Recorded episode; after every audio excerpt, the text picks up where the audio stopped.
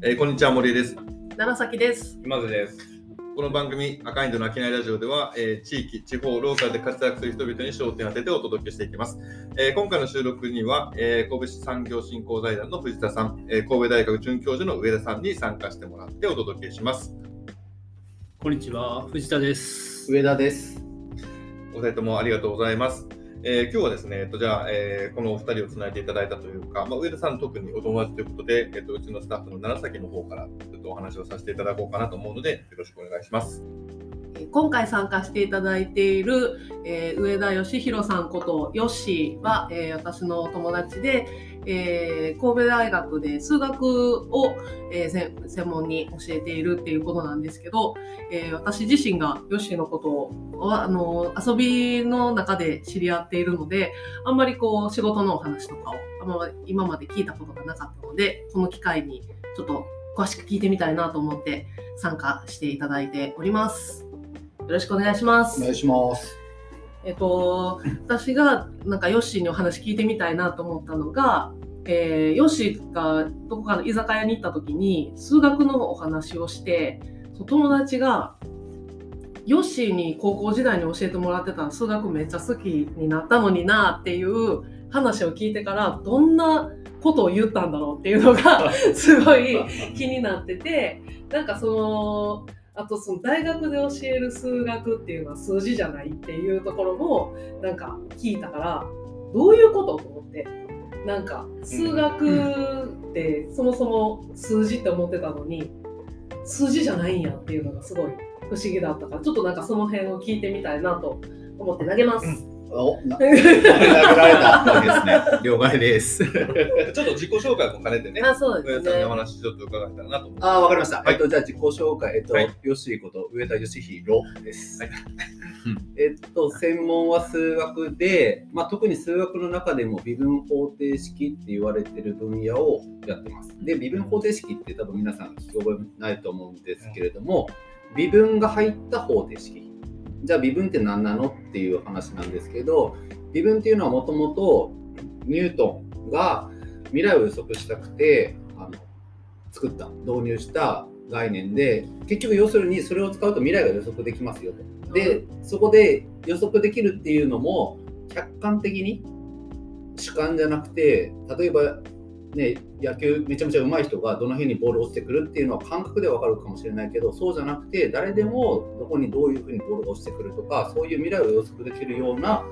ツールを作りたくて作ったのがニュートンででそれを使っていろんな現象を予測しようとで予測してどれぐらいちゃんと予測できるかどれぐらい予測できてできないかっていうのを数学的に考えようっていう学問が微分方程式です。でそれをまあ僕は研究してうん。なというこるほどとですね。予測する学問予測する学問じゃ予測する学問。でももうそもそも微分方程式自体がそういうことを目的として作られてるからじゃあどうやって予測していく何を予測していく？だから例えばだけど僕が研究してる方程式とかは、まあ、空気とか水の流れを表す方程式があってその方程式に対して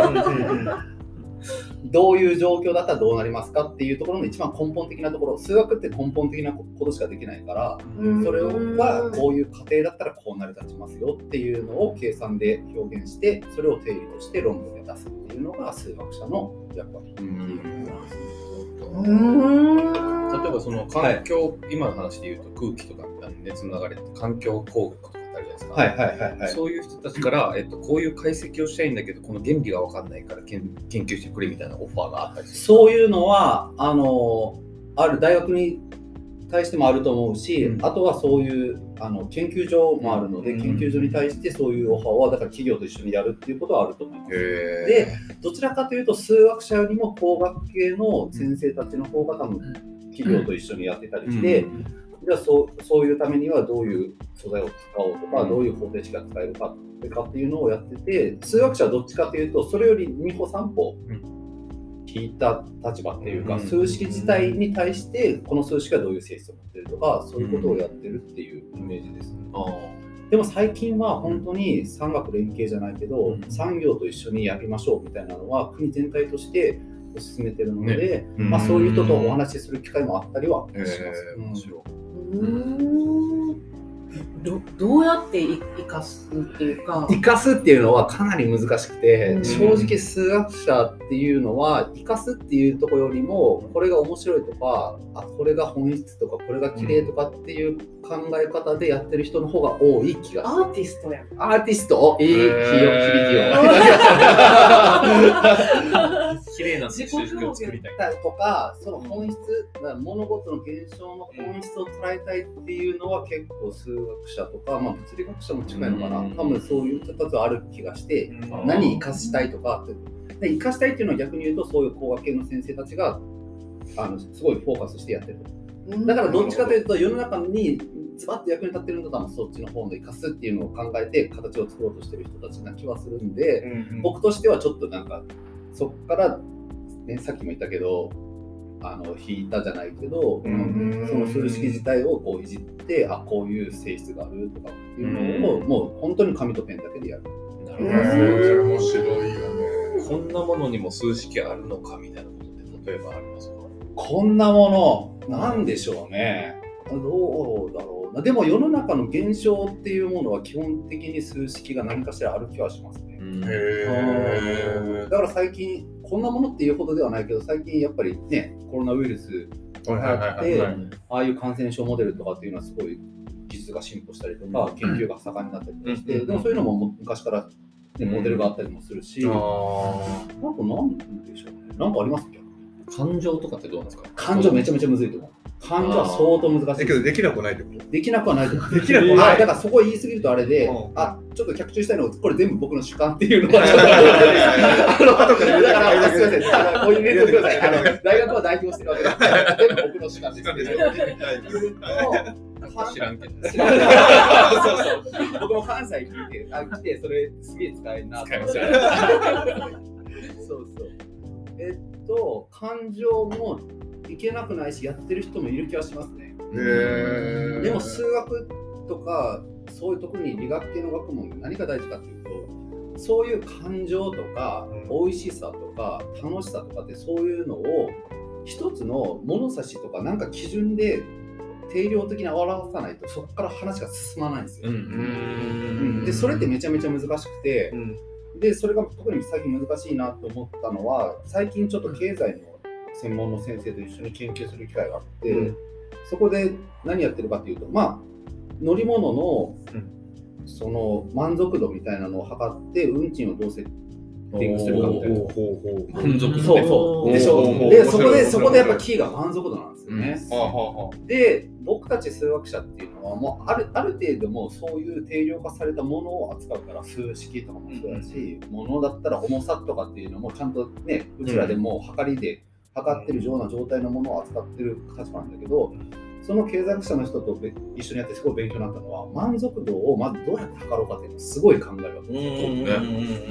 でそれを測り方を見つけても、うんその測り方がちゃんとリーズナブルじゃないと意味がないわけじゃないですか。そうですね。うん。うん。偏りがあったりするとね。そうそう、だから多分それがすごく難しくて、でもそういうのをやっぱりやろうとして、で、そういうのをどうやって、アンケートとかを使って、どうやってデータ化するとかっていうのは、やっぱり数学者なない視点でやってるなとか。統計の方がありえますか？統計の方がまだ数学より、数学とかよりももっとそっちの方に近い。近いというか、うん。を得意な方あそうなんですね。で、その辺である程度そういう基準が分かってきたら、だんだん数学の方に落ちてきて、うん。そういう流れか。そうですね。なるほど。うん。統計取ってデータを取ってその方式を見見つけ出すそうそうそうそうですよねでそれで何かしらのそういう基準を作れたら、うん。だんだんとあの僕たちでも解析できるというか扱えるようになっていくようになるうん面白いよね。うん。なんか最近にぎわいのにぎわいのなんか作り方をなんかこうプログラミングしたとかってなんかなんかのソフトが出たみたいで、にぎわいの作り方にぎわいの作り方かな？にぎわいなんかに計測計測かな？ちょっとあの記憶力があの 非常に乏しくて喋らんかったよ。メモリーが。いやいやいや。もう遅いです。本当にね。いやいでやもうあったよそ多分そこで一つ気になるのはにぎわいってどうやって定義してるのっていうのがあそうついコツとして気になるうんだから結構数学者嫌いっていう人はうん。何でも定義定義言うけどはいはいはいっていう人は多分多いんだけどそうでも今の話を聞くと多分定義ってすごい大事じゃない大事大事ね、にぎわいって言うけど、じゃあ例えばにぎわいっていうのは人が5人以上集まったらにぎわいですよとか、うん12以上だったら定義は何でもいいですよ。確かに。ああ、なるほど。そうそうそう。で、そういう基準を作ってくれないそうそう、基準をさえ作ってくれれば、あとはそこからちょっとずつこっちの方で解析できるし。味わいとかね。味わいとか味わいって何みたいな。そう。そうそうそう。すねた。じゃあ何も何も浮かばへんと思って。いやいやいやでもまあじゃあ振り出しに戻すとな何を何が数学数式とかで表せるかみたいな例えばどんなことがあるってさっき質問されて例えば俺、う感情って言ったら感情は非常に難しいねんなみたいな話これだからあのうちの仕事で言うと、なんかそれこそさ、一応ブランディングっていうわけさ、うん。そうするとさ、まあ、サービスとかものに対するお客さんのエンゲージメントみたいなことを言うわけですね、うん。会話の中で。エンゲージメントで何でしたっけ？エンゲージまあ、いわゆるつながりとか。つ、ながり。関わり。関わり方とか、はいまあ、いわゆる感情的なつながりみたいなものをエンゲージメントと呼ぶとすれば、はい。まあ、勝手とファンですよね。あこのものに対するファン。はい。はい。ソニーが好きとか、はい。アップルが好きとか、はい。っていうものをどうやってこう強固にしていくかっていう話をするし、うん。もっと言えばそこで働いてる人がうん。その自分の会社にまあある意味こうプライドを持ったりとかうん。あの自分が好きで働いてるっていうことが、まあ、その会社の強みになったりするっていうことを、うん。まあ、うちはバックアップするわけですね。うん。そういう意味だとそのまあエンゲージメントみたいなことってうん。これいろんなところで HR とかのツールがある中でなんかそれらしいものがあるんですよ。うん。なんかそのなんだろう会話の量だったりとか質だったりとかはい。みたいなものあるんだけど、いやなんかこの出会いをともきっかけに、なんかそこを研究できたら面白いなと思って。うんそうですね。だからそこは研究の一つのテーマとしてはあり得る可能性はあると思いますね。うんでも多分そこに入るのは数学者の前に経済学者とか多分いろんな人の、ことですよねはい、さっきの話が入ってそういうことはできるのかもしれない。で最後の数式を落とすときに先生登場ってやつですね。まあね、でもそうですね、その時落としたタイミングではもう役いらないかもしれないですけどね。もうすでにあれ？っつって完成できてそうそうそう、その可能性も十分ある気がするけど。結構だから数学って面白いなっていう部分もあるしちょっと寂しいなと思う部分はもうある程度成熟されてる段階のことをやったりするんですよ。なるほど。うんそれを改めて綺麗な式に直すみたいな。綺麗な式直すとかだから僕のイメージだと数学者が99%を100%にしようと思ってるような学問な気がしてでもあ極端な話別に面99%でもいいんですよねほとんどのことって。ーまあまあでダメなのもありますよ。はいダメなのももちろんあるんだけど、いろんなことって100%じゃなくても逆に100%を突き詰めてたら何も前に進まないから、なるほど。そうそう、だからそれでもバンバンバンバン進む人がいる中で数学者はそれをじゃあ100%に進めようとして、えーそこを考えてるっていうようなイメージはある。だからそういう意味でもさっき言ったようにちょっと下がってるっていうのはそういうイメージがあって。面白い。なんか全然イメージ違う。あごめんなさい、ごめんなさいうんあの時代的なもんっていうか、もともとは未来を予測するためにできたものじゃないですか。はいでもなんかそれがいろんな角度からこうそういうことが検証できるようになって、その原理の方が逆にこう、あ後からこれってどうなのみたいなことをなんか最後のピースをはめるみたいな話。いや、あでもそうかもしれないし、ちょっと思うのは、うんそのもともと微分っていうのは未来を予測するためにできたんだけど、うんそれまでもできてたんですね、経験の時。あーなるほど。ボールはこういうそうそう。そう、ボールが落ちるととか、だからその違いは別にニュートンはいなくても、プロ野球選手は絶対僕にどこにボールが落ちてくるとかそれは分かってたわけで、はいはい。なるほど。でそれは多分今の時代も絶対そうで、うん。そういう人たちが先に行っていろんなことをやってくれてるから、そこからじゃあどうやって客観的にっていうふうに、数式に落とせるかっていう。例えば高いところからボールを落としたらどんどん速くなるっていうのはみんな分かってるけど、そう。分かってるし、そうそう、じゃあじゃあどれぐらいの速さで速くなるとか、どういう影響になるかとかっていうのをそうしたら、面白い。で、たまにそれのフィードバックがげ最先端にあったりとかして、だからそれで言うと、まあ、物理の話とかで言うと、あのアインシュタインの相対論とかは多分そっちの方だと思います。あの実験できないってすごい細かいことだったり、スケールがでかいことだからうん、実験できなかった時に、じゃあ何が役に立つかというと、数式は別に実験しなくていいから、うん数式上で成り立ってるんだったらそういうのがあるんじゃないかとかって言って、あいろんなことをこう数式上理論上ではあるからっていうのでで実験したと実はやっぱりそういうのがありますかとか、うん。なんか重力波とかなんかそういう僕もそんな詳しくないけどっていうフィードバックもあります。うんだから原理原則を未来を予測するけどい現そのなんていうかな現象とかうん。物事に対する原理の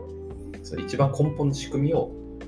なんていうかなその、まあ、言語化するとか数式化するとか見え見えるようにするみたいな感じですか？そうですね、それが一番、うん、イメージ的な、そうそうそうですね、それが理想、うん。理想で、まあ、もう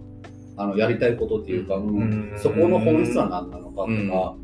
だから絵とか見ても、これがなんでいいと思うのかっていうのも、できればそれを本質は見たいですよね。なるほはいでもど。多分それはめちゃめちゃ難しいと思う。ねね。逆に難しいから興味があるしっていうのもあるし、うん、確かに。で上田さんとしてはこうなんかこれを明らかにしたいみたいなのがもともとあったんですか？いや、そういうわけじゃない。そういうここまではないかもしれない。もちろん数学が好きっていうのはあったんですけど、うんうんこれを解明したいっていう思いで数学やり始めたっていうまではないですよね。もともとなんで数学の道を選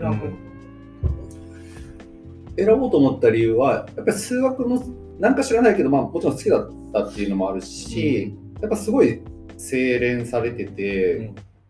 まあ綺麗っていうと何をもって綺麗かってね、うん先の話じゃないけどなるけど、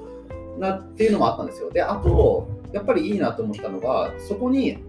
いい意味で主観が入らない。あどういうことかっていうと、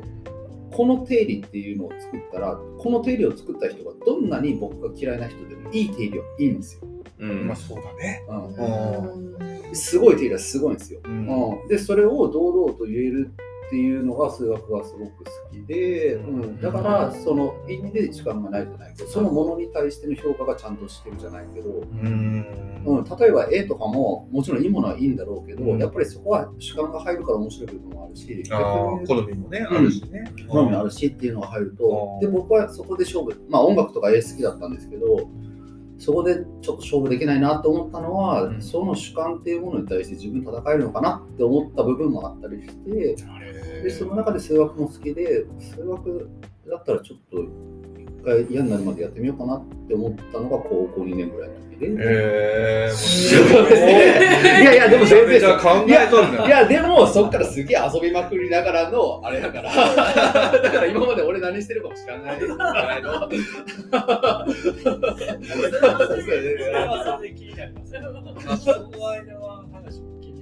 ちなみにめちゃくちゃギターうまいですあ、来いた。やいやいや、そんなこと来たない。いやいや、いや、ハードル上げすぎだから。それでうまうまいって言われても全然イメージはつきますけどね。あそうですかこのラジオで伝えられない感じが申し訳ないね。なんかね。弦の振動ね。計算ない。全然全然。でちょっと、あれですか、次2回目いきますかあ、ね。そうですね。はい。はい。じゃあちょっとあの今日盛り上がったお話は引き続き第2回目ということで収録続けていきたいと思います。はい、えー、では今回の商いラジオいかがだったでしょうか？当番組では SNS を通じて皆様からのご意見ご感想などお待ちしております。えーぜひハッシュタグ商いラジオをつけてコメントしてください。えーそれではまた赤いの商いラジオ次回の配信でお会いしましょう。森江でした。今津でした。楢崎でした。藤田でした。上田でした。